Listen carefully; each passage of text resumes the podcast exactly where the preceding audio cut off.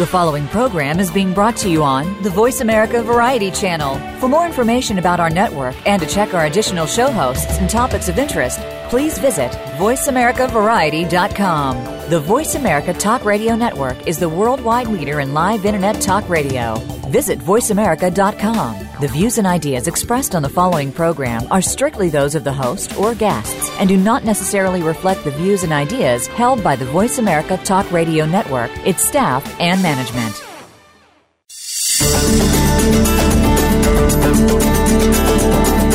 The most important thing about your business could be how your products are packaged.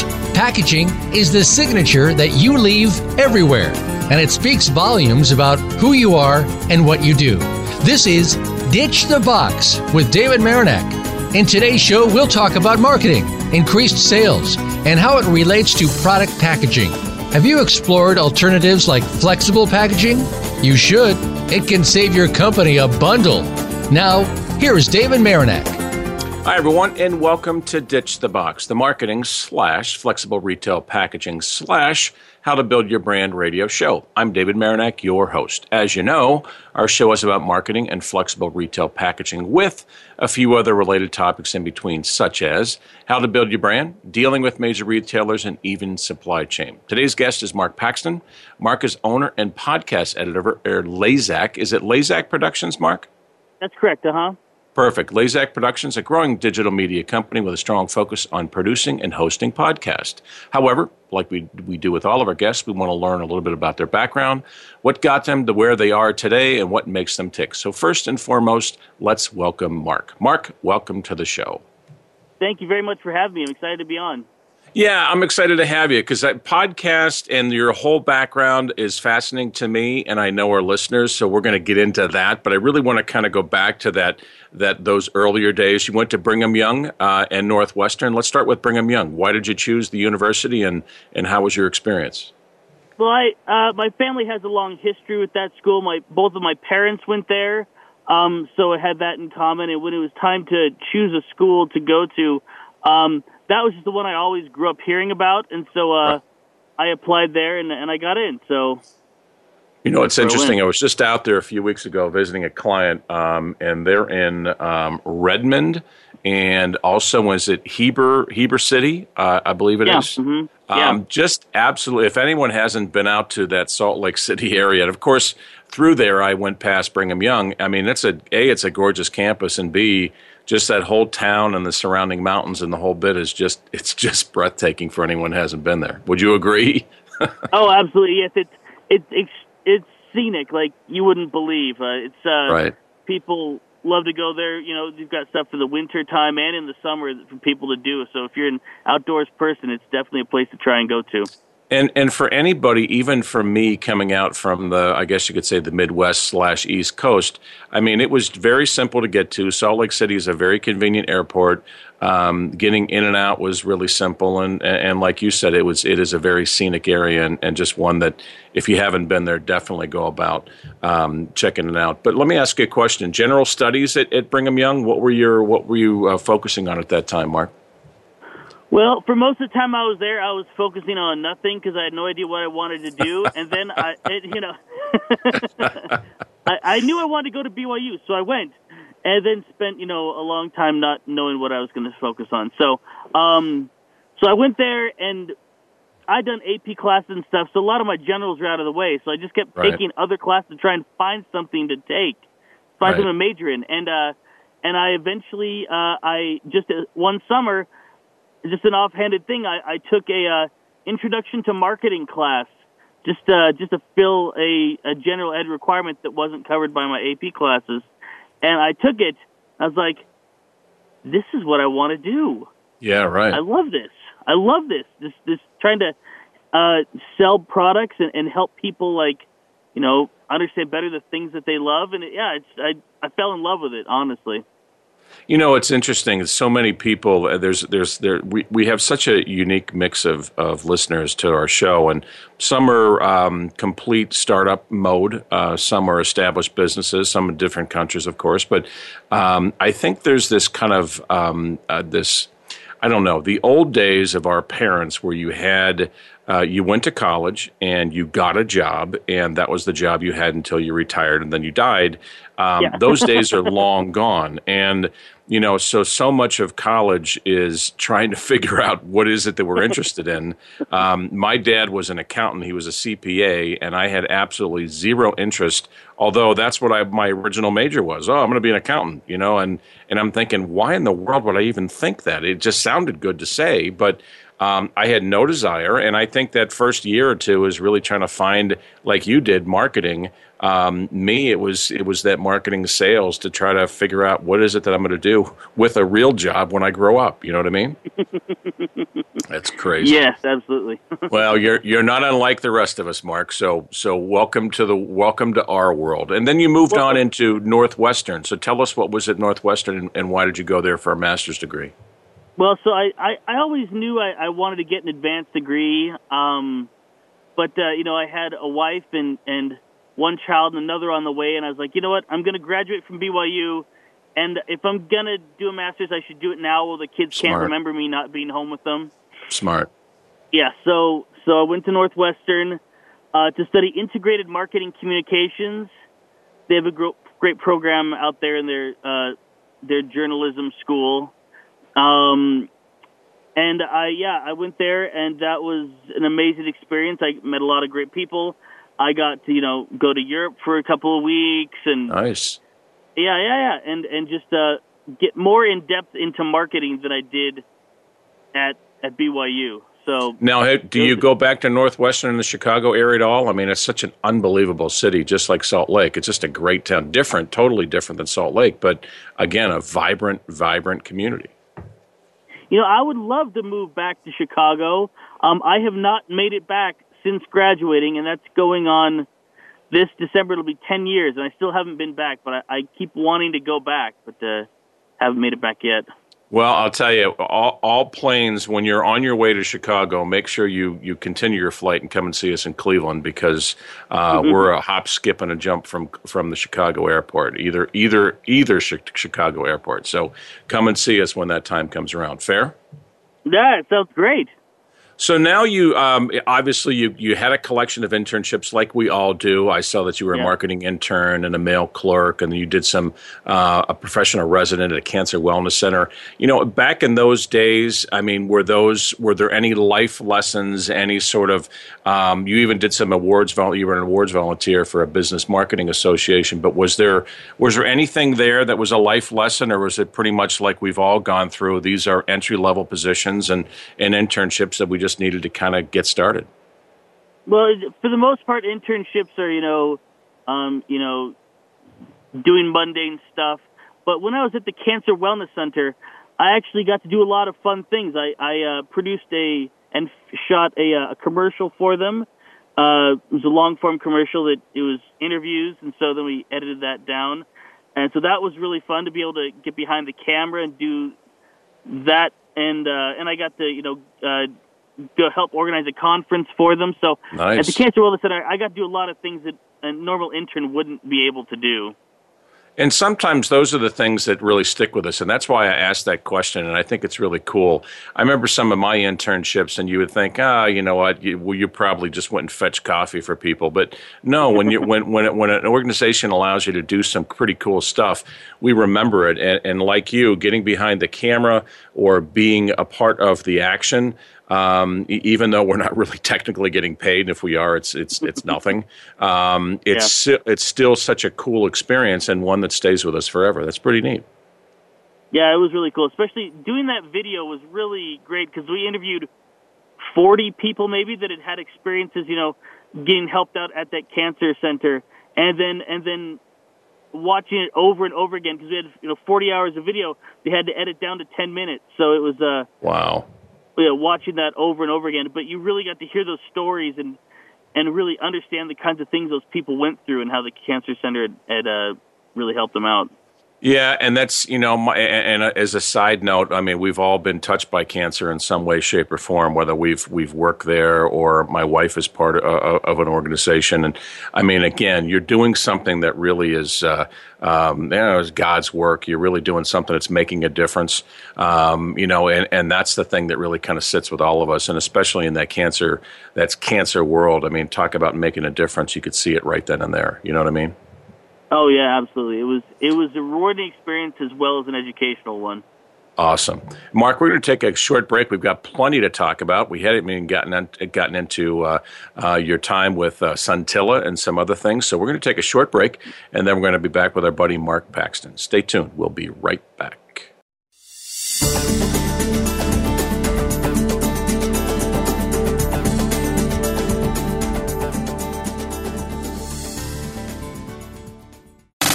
Have you friended us on Facebook yet? Why not? Just go to facebook.com forward slash voice America or search for the keywords voice America. Once you are part of our Facebook network, you'll receive daily messages about what's happening with our shows, this week's featured guests, and new happenings at the Voice America Talk Radio Network. And you can add your voice to the always active discussions on our timeline. Just go to facebook.com forward slash voice America or search for Voice America. Follow the Voice America Talk Radio Network on Twitter. We're at Voice America TRN. You'll get the latest fix on what's happening with our shows, this week's featured guests, and general happenings that you should know about at the Voice America Talk Radio Network. Now you don't have to miss anything when you're away from your home or office. Just go to twitter.com forward slash Voice America TRN or follow along with us at Voice America TRN, the Voice America Talk Radio Network. We're on the cutting edge of social media. Can you keep up? Find out what's happening on the Voice America Talk Radio Network by keeping up with us on Twitter. You can find us at Voice America TRN.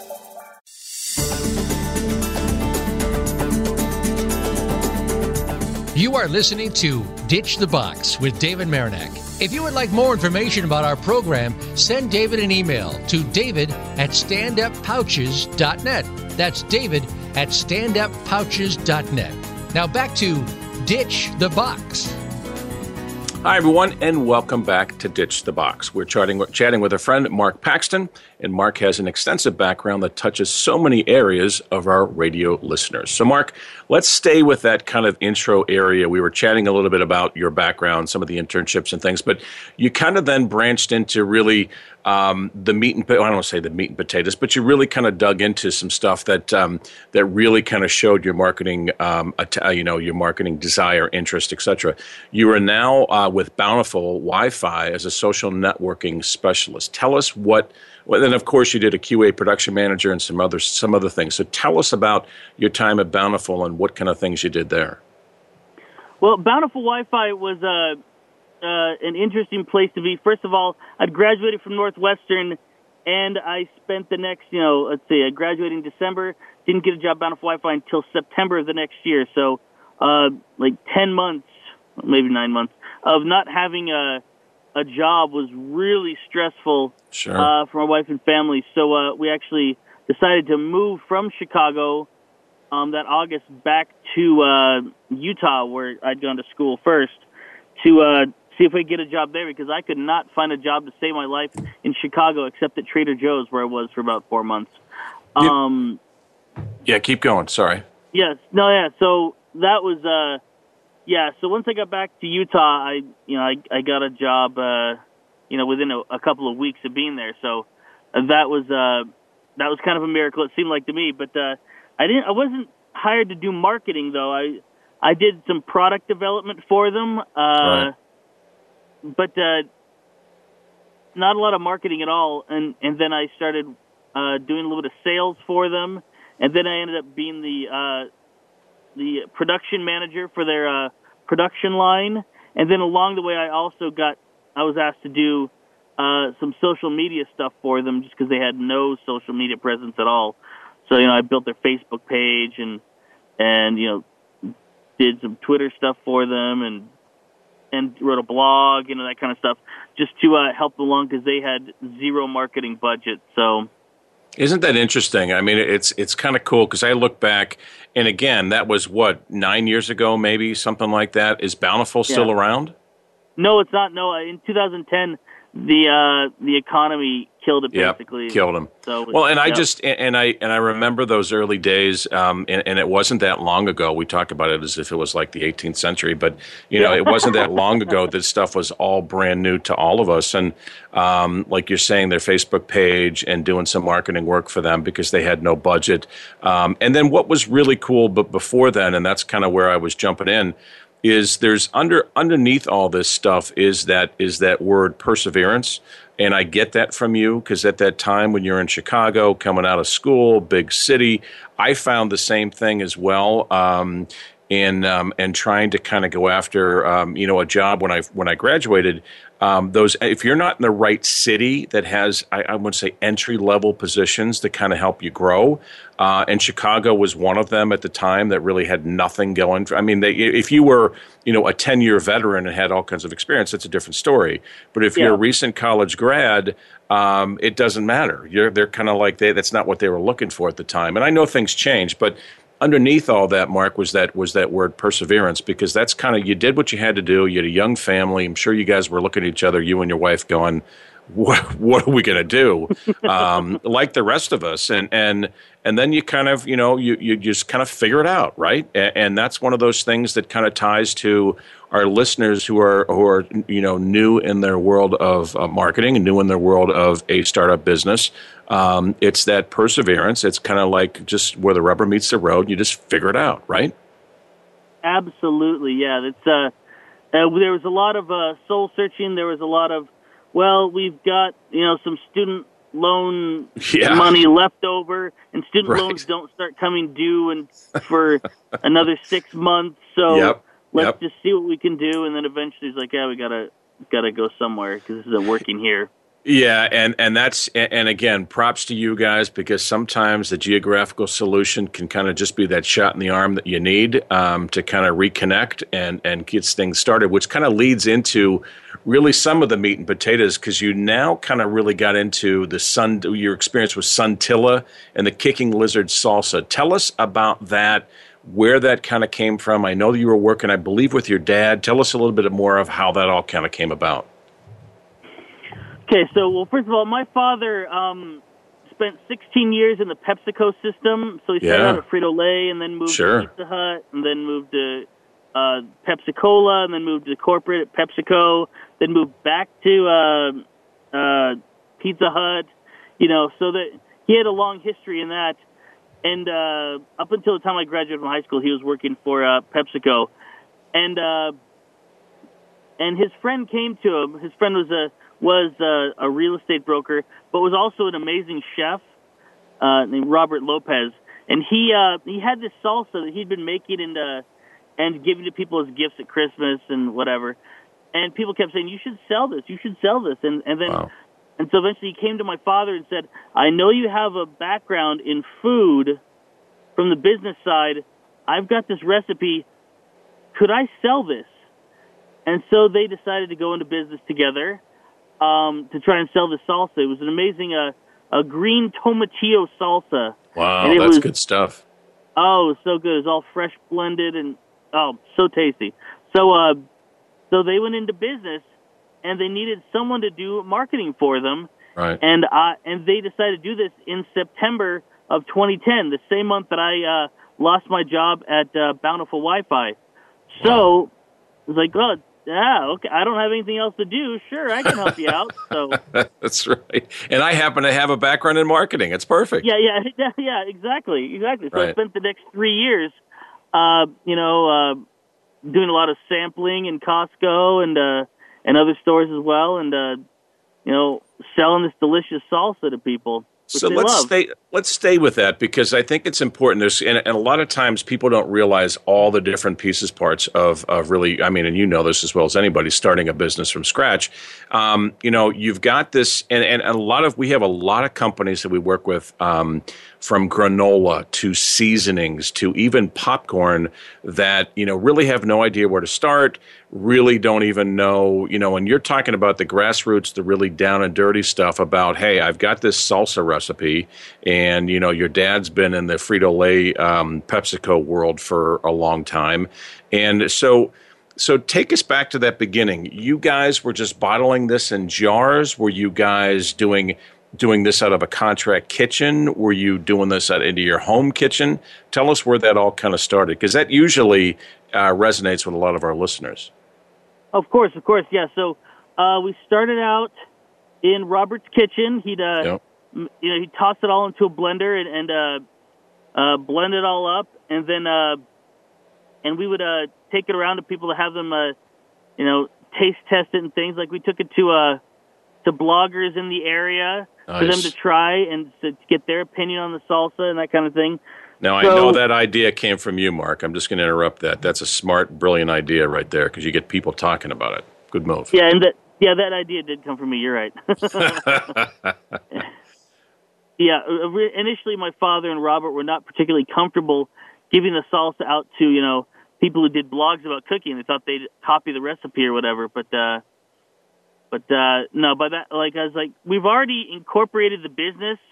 We, you know, we're on our way to trademarking this sure. stuff, so it's not like people can just, you know, do an exact copy and and uh, sell it as. this. And then technically they they could, because um, you can really only you know copy a, a brand name. You can't necessarily copy like copy a product Correct. specifically.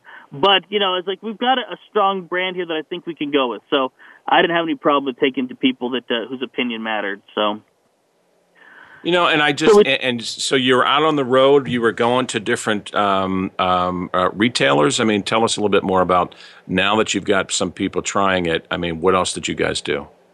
Well, so we had people trying it. We we uh, we actually hired a uh, a consulting team to help us out with it because there was just so much that we needed to have done. You know, we had to research packaging options and right. uh, and uh, you know places to get our even to get the the uh, you know the containers from and sure. all that kind of stuff and and you know distribution channels and and uh, manufacturers and and so many brokers. Pieces.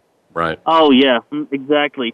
So so many pieces of the puzzle that that uh, we need we couldn't have done it all ourselves. So we had some people come on to uh, help us part time. So I got to head up those uh, that consulting team uh, to make sure they were they were staying on task and, and on brand. So we got to work with them and got to work just you know putting all the pieces together that uh, uh, made up the salsa. And so then by the time that was within, let's see, we started salsa stuff uh, in September uh, really worked on a name or something, and but couldn't come up with a name and and stuff like that. So we eventually hired the team in January of that year, and then in March or no, it was April of that year, uh, we we got a contact at Costco. Nice. And yes, we got got a contact at Costco, and then and there's a, a, a huge review process with Costco that can take, you know, sometimes people take them years to get into Costco. Wow. Jeez. And uh, but uh, fortunately, my father, you know, with his uh, history in uh, yep. in food, yep. and uh, he he uh, was able to uh, find out who the the final decision maker was for Costco, and he flew out to uh, Seattle. Right, to Kirkland, Washington, right? Yeah, mm-hmm, yeah. Flew out there and presented directly to that person the salsa. So he kind of used his uh, clout in the industry to uh, skip past a few extra layers of uh, red tape that we'd have had to go through otherwise.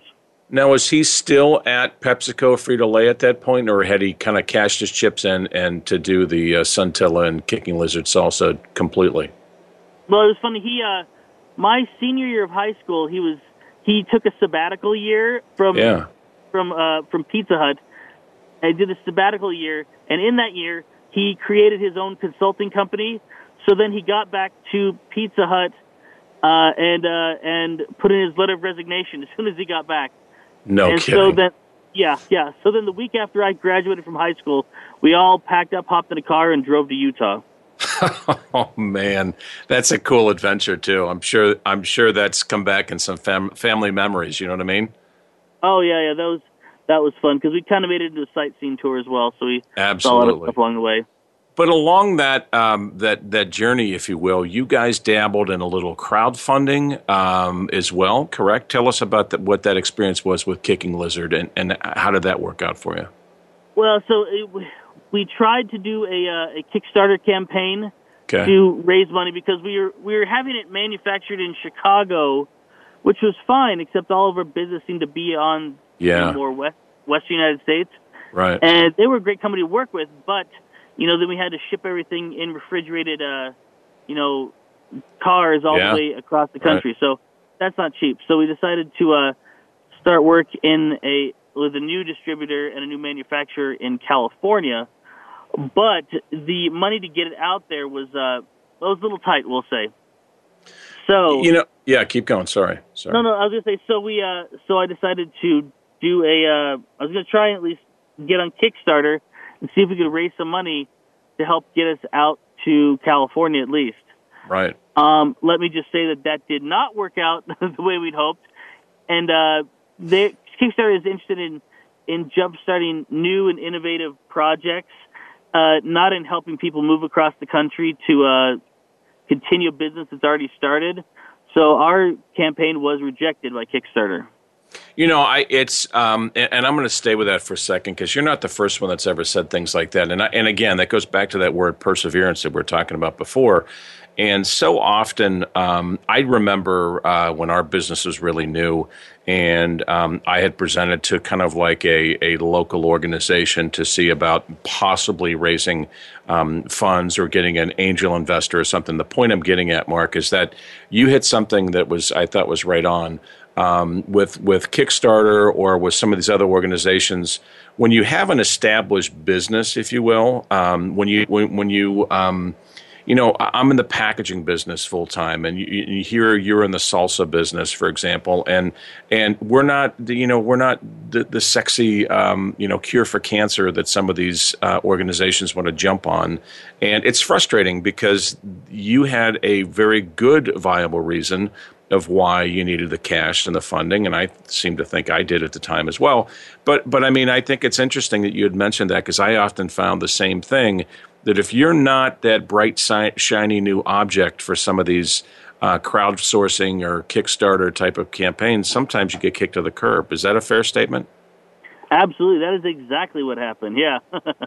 yeah, and that's just frustrating because it doesn't, you know, it's it's that perseverance. You have to continue moving in that direction and kind of moving where you want to go. And sometimes when you think, oh, this is a can of corn, this is easy. They, you know, Kickstarter work for this guy and this guy, and next thing you know, they're, you know, poof, um, you know, they, they you're, you're done. So it's it's it's frustrating. But again, perseverance. You're still here. You're still kicking.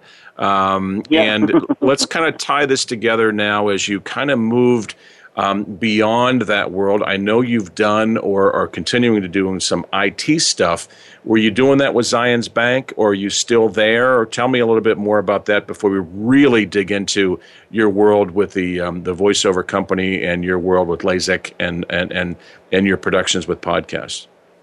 Yes, I actually still am with Zion's Bank doing a, a tech support for them. That is Nice. my day job. That's the thing that puts food on the table and Sure. pays the rent. But uh, yeah, and, and I enjoy I enjoy uh, helping people, and uh, and so that was, and, and I and I I've always dabbled in IT, so it was a place to fit in while I was trying to do other things. But uh, I'm still there and uh, still kicking two and a half years later. You know, it's it's pretty cool as we really kind of dig into our meat and potatoes. I like to say that that term because I think it's really neat. You you have this um, this sense about you if, if, if by looking at your background, whether it be on LinkedIn or knowing you as we do, um, you really have kind of you you have this first glance is like, wow, this guy has got to be in his 60s because you've got such a background of of experience, right? And and you're a, you're a young guy that that really is just kind of getting into your, your the swing of things, and I think it's really cool because you know so often, and like we talked about at the very beginning, you just try new things you bend you don't break you go in a different direction you do what you know it's it and it's i think it's inspiring for a lot of people because most people would just think oh you know what? It's just not meant for me and i guess i'll just go and take my ho-hum job at the at the i don't care wherever it is. But you know guys like you mark just continue to bounce and and, and go and move and not stay still. And you know and here you are now with um, like you said, your day job, if you will, and doing stuff that you enjoy doing with the IT background. But now you're taking that IT background into this world of podcasting. And, you know, and podcast is, is you can definitely tell is your kind of, um, that's your passion because I can hear it in your voice, and especially when I was on your show. Tell us some more about the podcast world, how you got into that, um, why you get into that, and then we'll really start digging into podcasts in general. Well, I started listening to podcasts back in 2005 when they were very, very young. As soon as uh, iTunes put up their uh, their link yep.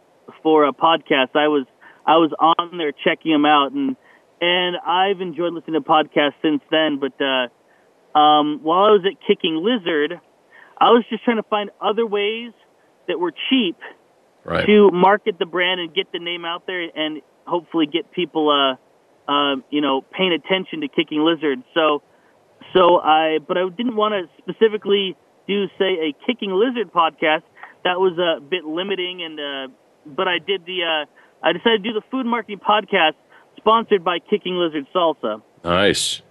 Yeah. So, uh, so I did that, and and, and people listened um, a little bit, not a whole lot, and uh, but honestly, it, it fizzled out after uh, after a couple of months of just me talking into the microphone. I found that. Uh, uh, I couldn't carry on a conversation with myself long enough to uh, to do that. So the well, podcast kind of fizzled. So you know what, and that's not unlike the industry of podcasts because I'm going to stay with that because if you remember, like you had said, right when iTunes kind of launched, if you will, podcasts were all the rage for certain things. If you had, uh, if you were a celebrity or something like that, but but they fizzled, um, and now they've kind of come back in vogue in full swing because um, you know it, it is a like you said inexpensive. Uh, it's a great way to kind of engage with people.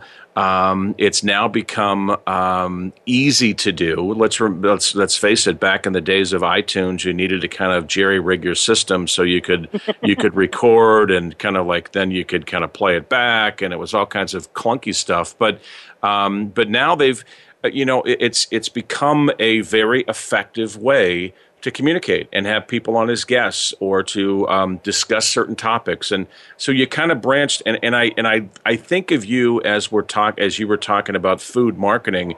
I think a lot of um, if you remember Gary V, Gary Vaynerchuk, yeah. um, mm-hmm. Wine Library. I mean, here's a guy that took over his parents' uh, liquor store. It's not a wine store. It's not a fine beverage. This was a liquor store, and I think yeah. it was in Brooklyn.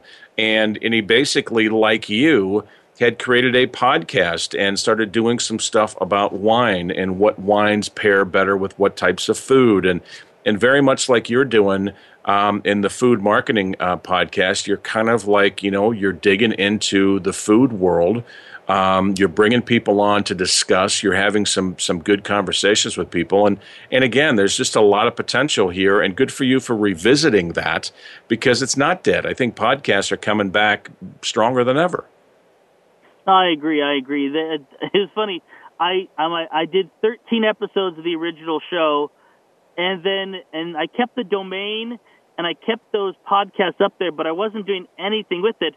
And you know, it went on for another 14 months, I think, before wow. I finally decided, you know what, I uh, people are still downloading episodes. It, this still seems to be something that people are interested in. And I, by then, I'd already moved on. SunTilla had a uh, had a uh, shut down, and I was at uh, Zions Bank. But I continued to see downloads. And I thought, you know what, I really want to keep doing this. Right. So so I did, and I started the podcast back up and switched to an interview format because, like I said, I, I couldn't carry on a conversation with myself for you know right. more than ten minutes. so I yeah. So you know, it's like well, if I have other people on, they can at least talk, and I can just be filler. So and uh, yeah, it, it that seemed to work. And then I'm I'm on episode 92 or 93 right now, so I'm approaching episode 100. And uh, good for you. Yeah, it's it's been fun, and uh, it's kept me in podcasting, uh, which is yeah, a thing that I, I I found that I do love. I, well, I, and let's. Sorry, yeah, and let's let's dig in a little bit because I, I know towards the end of this segment we're going to really kind of um, I want to build a case for why people should have a podcast, why they should use your organization because, excuse me, you guys host podcasts now. Tell us about uh, your your production company. Tell us a little bit about that um, because I think it's important for those people that are constantly asking us, you know, well, I don't even know where to get started, and how do we get started in a podcast? You guys have pretty much a, a plug and play setup, so tell us more about that. Yeah, so we um, the thing with podcasting is there's a learning curve. You know, you uh, there's a certain amount of stuff you have to understand uh, to get one started. Um, you know, so that there's just a, a big hump to over to get over before you kind of get into that groove of uh, your show every week right. and and all that. So um, my company helps to try and uh, you know get you over that hump quicker by taking that technical burden off of your hands. Uh, you know, so you I I can I consult with the with the client and explain how exactly they can uh you know record a show. You know, suggest uh, different ways in which to uh, go about buying equipment and you know those kind of things. And then I when they record the shows, and I have them send them to me and then I edit them, you know, clean them all up, you know, uh, take out awkward pauses if there are a lot of awkward pauses, you know, uh, you know, if there are any annoying things that they don't like in the sound that they like to take out, I can do that and try and, you know, level it, you know, whatever. So one person doesn't sound like they're shouting, the other person sounds like they're whispering, you know, right. so I take care of all of that for them. And then, uh, and then I release it for them and I do some, uh, some, uh, search engine optimization stuff in terms of, uh, you know how things are appearing on their website, um, and also you know uh, some social media stuff in terms of tweeting and stuff like that so, for them as well. So you're, um, and that's it's important for us to kind of focus on that a little bit more because one of the biggest um, fears, and you've heard this as well as anybody, um, well, I don't know what to talk about, or what if there is a pause, and what if I, you know, my guy decides not to, you know, to answer the question, or um, you know, and you're taking that that kind of a lot of that fear factor off of them um, because you're editing that that program. You know, you're allowing them to kind of, like you said, you clean it up um, and and allow them to kind of just focus on what they're good at, which is let me interview this person and, and ask him the questions that we talked about and things like that, and allow you, the professional, to kind of go in there and then take it a step further, which I think is really important is you do the search engine optimization because it doesn't do you any good to have a podcast if it's not found. Um, and, and, and if you can't get it found, then you're just kind of like, like you and I both did at the very beginning, talk to ourselves, um, you know, and that just gets old. So now we're talking about, you know, the, the ability for um, you to really kind of just handle all the, the, the stuff that would people always would frown upon and really kind of take it. So, so how how difficult is it to host a podcast with your network? So they would do you give them an 800 number or are they buying a, a equipment? Tell us a little bit more about that experience so we can kind of really, you know, help paint that picture. Oh, sure, yeah. So um, what I like to do first is uh, I do uh, some one-on-one uh, consultations with them Smart. over the phone. You know, at first, if that's you know something that uh, they need to do, or if they don't have equipment yet. So I do consulting with them. I usually do a, a half an hour get to know you session to kind of understand the situation, and then uh, then I go into some first of all setup and uh, you know whatever else needs to be done to get the podcast uh, going, and then also in terms of you know getting a website or whatever, you know if they need help with that, you know. So I try and understand their situation and uh, and start from where they need the help from. Some people already have a, a website they want to host it on or you know Right. whatever. So and that's fine, you know. So, but we need to I need to know where they're at, so we do consulting with them first, and then once uh, we get them kind of up and going, um, then we can actually start the uh, process of uh, you know building the actual podcast. So I can then, if they want need more in depth, I can go into them into it with them about uh, you know uh, you know, guests if that's the kind of show they want to do, you know, with with uh, interviewing people, or if they want to do a roundtable discussion with uh, lots of guests, that takes a, a different amount of, uh, you know, uh, expertise or whatever to try and Sure. get multiple people Sure. on the show, you know. So, so there's all those technical uh, issues that need to be worked out. So that, like I said, that learning curve, of, that technical learning curve, uh, I, I try and make that as uh, seamless as possible for them, so that they can, uh, so they can just do the things they love, which is, uh, you know, recording a podcast. Because really, that's the thing that people want to do is they want they people that do a podcast enjoy talking into a microphone. Uh, they enjoy, you know, talking to other They're, like-minded they're people. curious. You know, yeah, they're curious by nature. We're all curious. We like to learn about things that are out there, and we want to learn what makes people tick, and we're curious. I think that's a good point. No, and, and you know, some uh, sometimes it's uh, you know, assuaging people's fears, you know, because Yeah. they think, well, why would anyone want to listen to what I have to say? It's Right. like, well, first of all, let's not think about your audience as a group. Let's think of them as an individual because podcasting is a one-on-one thing. Because someone puts earbuds or headphones on, whatever, or plays it through speakers, whatever they're doing, but they listen to you, and in their mind, they're having a conversation with you, the podcast host, and uh, so it's a very intimate thing.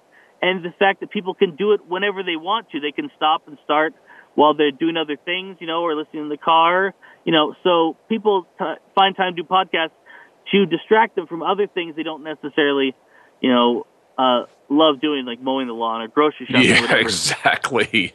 And now, how long should a podcast be if there's a general rule of thumb, if you will? You know, a lot of people say it's under a half an hour because, in general, that's most people's commute time.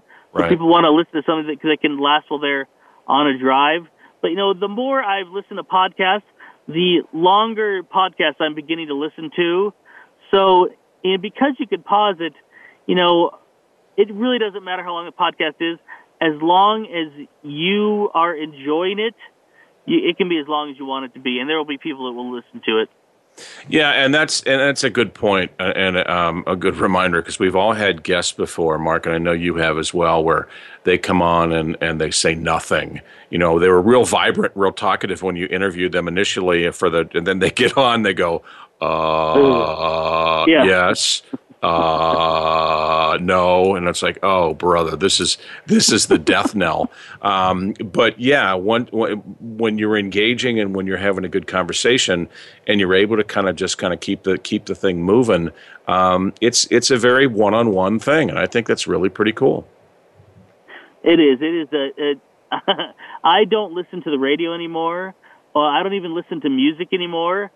It's pretty much all podcasts or or audiobooks. I listen to some audiobooks now too, but but uh, for the most part, it's all to and from work and lunch break. It's all Yep. podcasting. That's pretty cool, and I think a lot of people are moving in that direction too because they feel like um, I I don't care who they've listened to or read, but a lot of people are saying, "Look, um, use your um, your hour lunch break, use your commute back and forth to learn something." Yeah, we all need to put on music every now and then, completely, you know, detach. But if that's prime time and we can learn something or, re- or listen to half of a book on the way to, you know, the soccer game or something like that, um, you know, that th- then we're doing something productive. You know, we're not just kind of, um, you know, sitting on our hands. I mean, we can actually learn something, which is really pretty cool. Oh yeah, that's uh, that's that's the great thing about podcasting is it's on-demand learning. Whatever subject you want to listen to, what do you want to learn about, you can listen to that and you can learn from it. And uh, that's uh, and you don't have to. You're not limited by what's on the radio. Even if you're listening to talk radio, you're limited by what they want to talk Yep. about on the radio. Yep. It's not what Yep. you choose. Now, are you looking to to add some more clients to your production company? Is that something that we can help promote? Um, you know, for those people that are looking to get started, is that something that um, that would fit with you guys? Is that something that would um, you know we could definitely promote? Yeah, definitely. I, I'm taking on new clients at the moment, so you know, if people want to get in contact with me, feel free, and, and I'd I'd love to to walk them through the process of, uh, you know, uh, try trying to record a show about the things that they love. Yeah, let's stay with that for a second. So go ahead and, and give your uh, your email address or phone number, Marc, whatever it is that you want um, for our listeners to be able to reach out. Because podcasting is one of those things that um, you know we've had sales trainers and we've had sales professionals and we've had, but podcasts are one of those things that that we haven't had a guest on before. And I really think um, there are people who are interested. So let's go ahead and give your info so we don't forget, and then we'll give it at the, at the end of the show as well.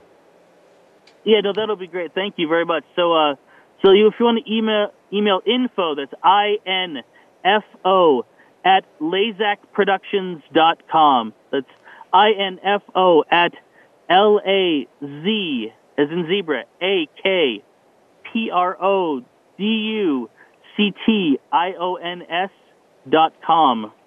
Perfect. Perfect. That's awesome. Thanks, man. So, can you make money at a podcast? One of the things that I know a lot of people is there.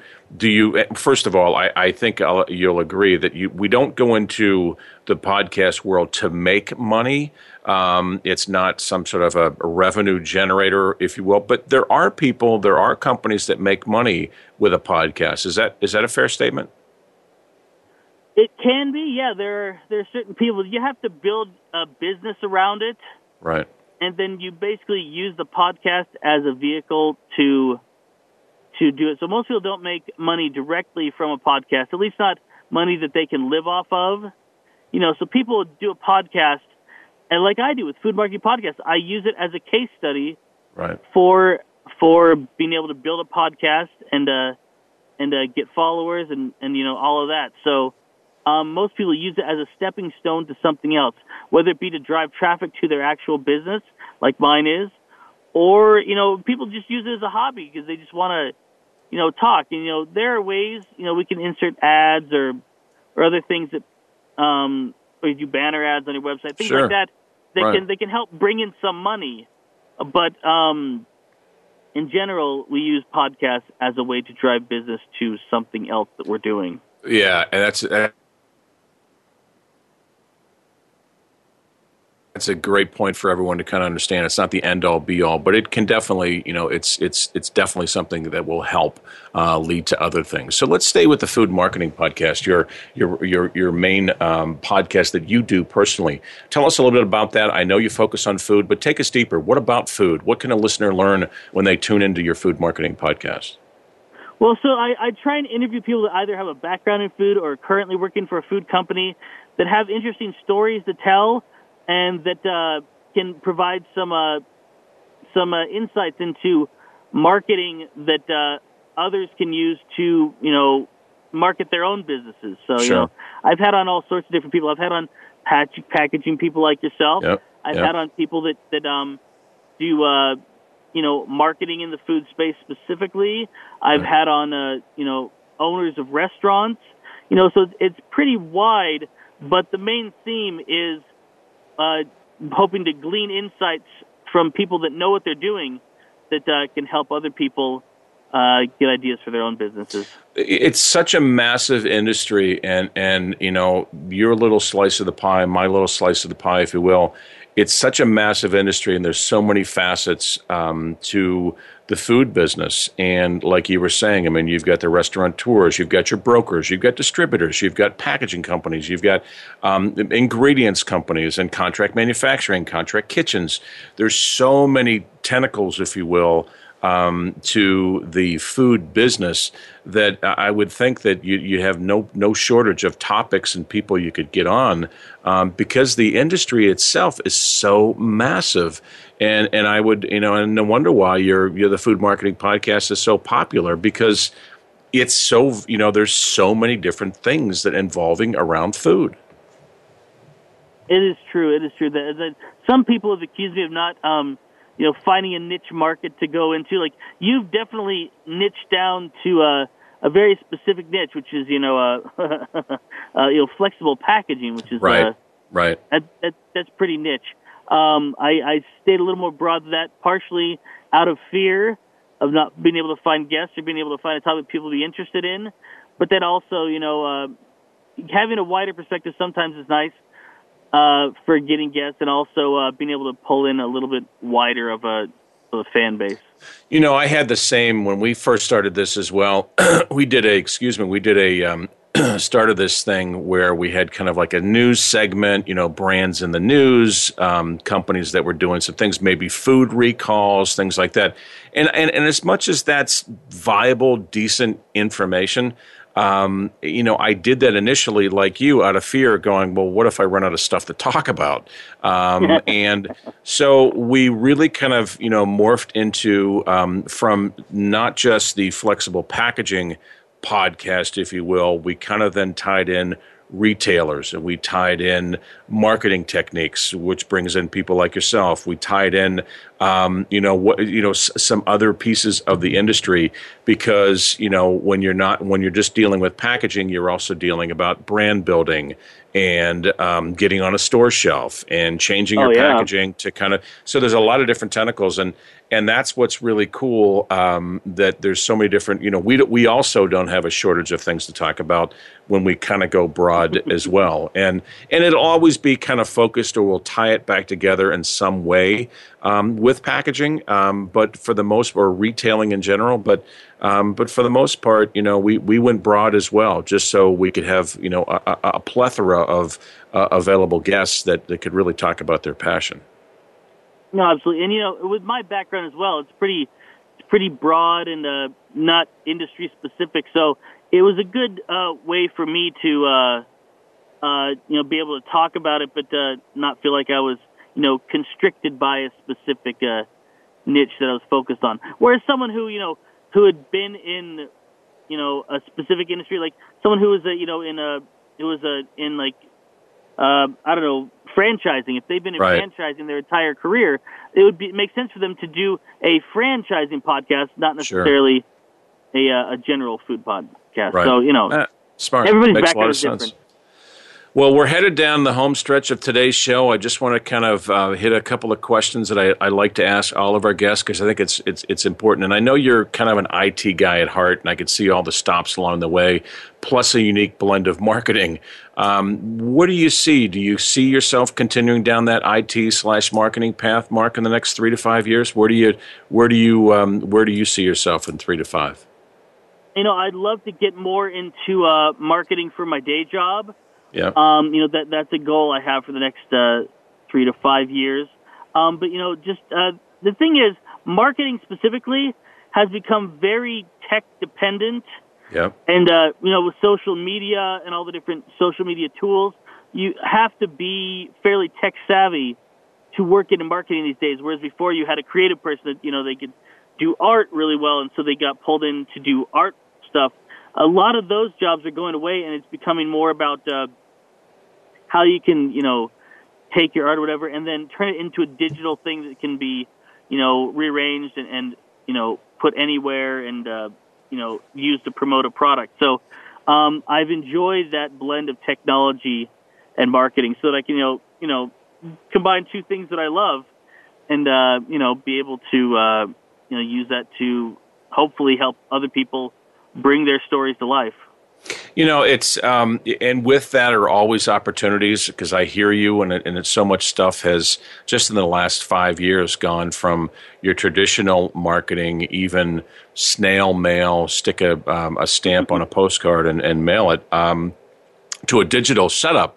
But we've all seen opportunities now, just just recently, where all of a sudden people are so inundated with email, um, with voicemail, and now all of a sudden there are opportunities if you just send somebody a personal note um, you know people will open their mail. I'm talking physical mail. So there's always with you know yes the industry and the majority of the industry has gone into digital but i always think and i know you agree that there are always opportunities that that that if you if you're willing to be a little bit different willing to try new things um, you know you don't have to look very far for some of those old old fashioned ways of of connecting with people and and, and sometimes that's effective. It's true. It's always about finding the the best tool to reach your audience, and sometimes that is snail mail, or you know, um, or an or an email, or Right. a banner ad. You know, you have to do the work to find out where your potential, your ideal customers are, and and then try and figure out how you can best talk to them in a way that they want to be spoken to. So, final question for the day, my friend. Um, and I like this, and I want to go too deep with this, but you know, what are some of the things you're most proud of, personally and professionally? I- will just step in back to my original word uh, initially is perseverance. I mean, you're a survivor, man. You just, you just, you just kind of zig and zag, and you just make things happen. And I don't know where you feel on that, but but I would be very proud, um, you know, to call you, um, you know, to, to look at yourself and say, hey, look, I persevered through a bunch of ups and downs, and and you're still out here kicking it. So perseverance is one of those things that I, if I was you, be most proud of. But I'd love to hear what you have to say.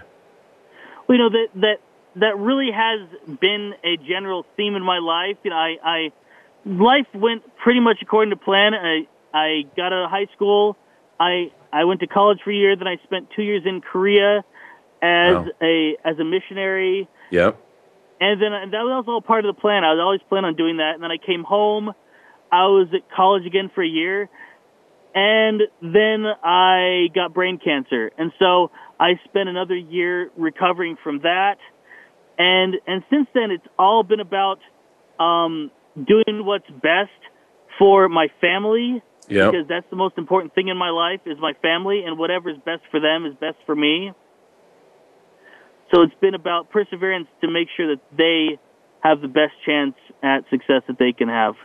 Great lesson, dude. This is great for everybody, and and and again, a great lesson for for me personally. So, Marc, it's been fun. I hope you'll come back and share with our audience what's new, what's what you're doing from time to time. Is that a good idea? Ah, I love that. Yeah, this has been good. great. Good. Hey, folks, just so you know, our show airs on Wednesdays at 4 p.m. Eastern, 1 p.m. Pacific on the Voice America Radio Network. I'd like to thank my producer, Jamie Berling, our executive producer, Winston Winnie Price, and you for listening. Until next time, remember, packaging is the voice of your brand. The voice. It's the first thing consumers see. What is your packaging saying to consumers? See everyone. Until next time. Thanks, Marc.